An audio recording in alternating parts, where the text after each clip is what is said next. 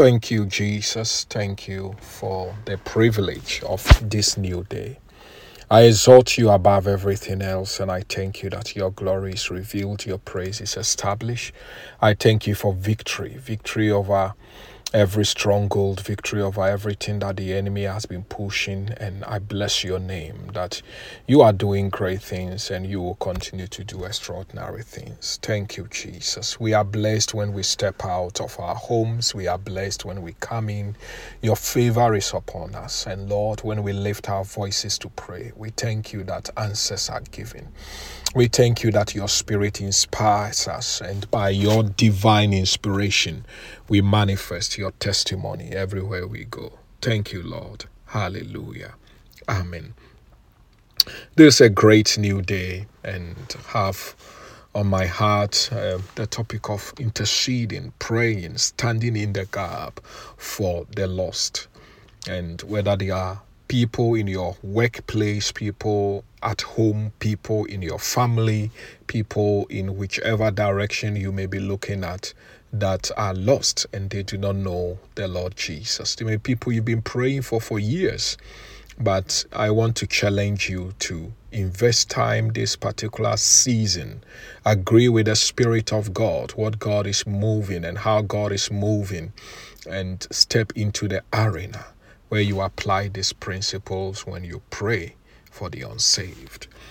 You know, the first point we've said is because the unsaved are blinded by the devil according to Second corinthians chapter 4 verse 3 and 4 it is important that as part of the prayer you pray you pray that every spiritual blindness be broken that they are free from the influence and the blindness of the devil. That you do not start seeing people as the problem but you see the devil who is blinding them influencing them and using them to do his bidding. That he is the problem problem. And if we can take a stand of authority in Christ Jesus and begin to bind what the Lord God have already bound in heaven, meaning the devil, I believe, and everything that is in that category, ah, we can walk and see people turn in to the salvation of our Lord Jesus Christ. Hallelujah. And before I I go straight into the scripture that we have for today, I want to encourage you. This is the second point you have to pray for. Once you pray, you bind the strong mind, the strong man of the house, and you to in order to take over, to take possession of the people that have been held captive by the devil, that have been held blind by the devil, that they could not open up for the gospel. The next thing that is important you do is once their eyes, you have to pray, pray that their the, the eyes of their heart will be enlightened, will open. Hallelujah. They will not just be free from the devil, but they will begin to experience a revelation of the gospel. Now, let's read what Paul said in Ephesians chapter number 1. You can read from the verse number 15 uh, just to have the contest, okay? But our focus will be on the verse number 18. Let me read quickly. He said, For this reason, because I have heard of your faith in the Lord Jesus and your love toward all the saints, I do not cease to give thanks for you, remembering you in my prayers, that the God of our Lord Jesus Christ, the Father of glory, may give you the spirit of wisdom and of revelation in the knowledge of Him. So he's praying for people who are believers, okay? And now he went on and said, having the eyes of your heart enlightened, that you may know what is the hope to which he has called you.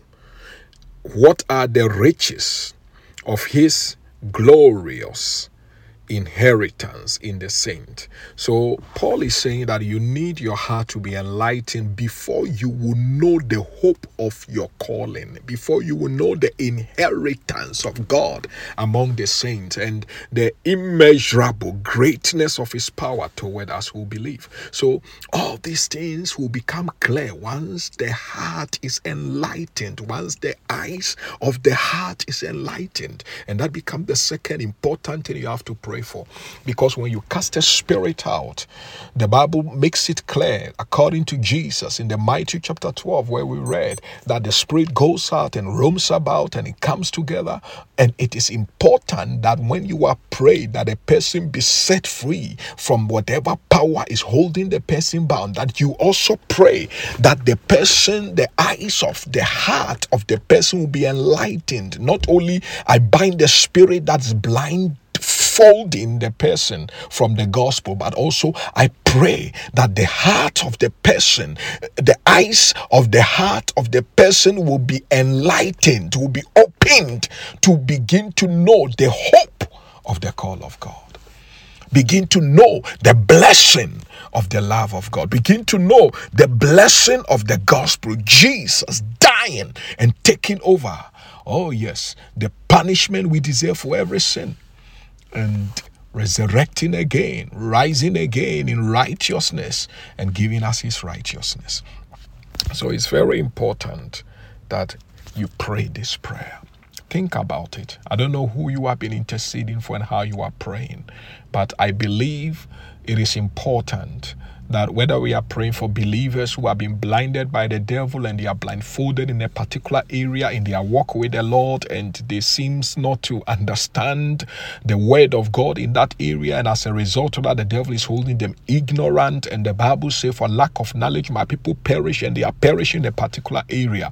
Or you are talking about somebody who does not know the Lord and he's always blocking the gospel and he wants nothing to do with it as you pray for the person and by, addressing whatever spirit is holding the person bound and binding that spirit of blindness and casting it out of the life of the person, be sure to take the second prayer and pray that the eyes will be enlightened, that the light of God will shine in the person's heart so that the person can be open for the gospel, so that the person can be received to willingly. Hallelujah. Hear the good news of God and, and begin to see the light of the gospel the light of the good news of Jesus Christ and be saved through it. So, this is an assignment we need to step into in our day and time and allow God to use us. Hallelujah. Give you a short example and um, an encouragement. Many years ago, as a young guy, I went with a friend for um, to a village to go and preach the gospel and evangelize in that place. I think it was a Saturday when we went.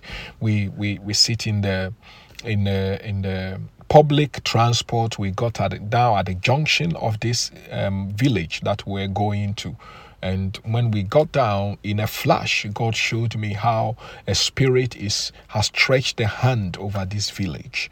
And from one end to the other, it's like it is just hovering over this village. I mean, I, I don't remember whether I shared the detail with my friend, but we prayed. We prayed together before we go into Ivania. So we stood there at the entrance of the village and we prayed and we entered. But even though we've prayed, every direction we went, doors were closed. People's hearts were closed. People didn't have any time for us. They were not ready to receive us and everything was not working. And I don't remember exactly how long, but about two to three hours, about um, an hour to two hours of going round and, and not finding anyone who was open for the gospel, I think the Spirit of God brought back the picture I saw. So we stood and commanded, spoke to that spirit to remove its hands from the people, remove its hands from the houses, remove its hands from the heart of the people. And you know what?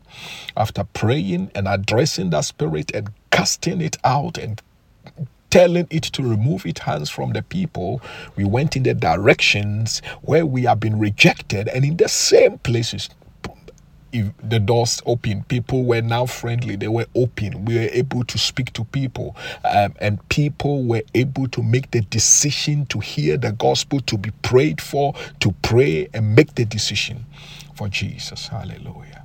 And that was uh, an experience that will continue to encourage me to know that God's word is true.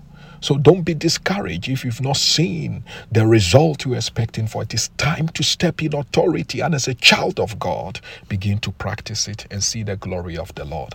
As you step out this month and you begin to reach out and make yourself available for the Lord to use you to change life and transform people, may you step into your God given call. May the grace of God abound unto you. May God stir up and quicken a courage and boldness in you that you begin to break every barriers of hindrances that have hindered the gospel from penetrating through your life into into the life of people that people begin to open up and be saved in Jesus' name. You are blessed. All that concerns you is blessed. Your provision is available. Go forward in the strength of the Lord and experience the abundance of His provision.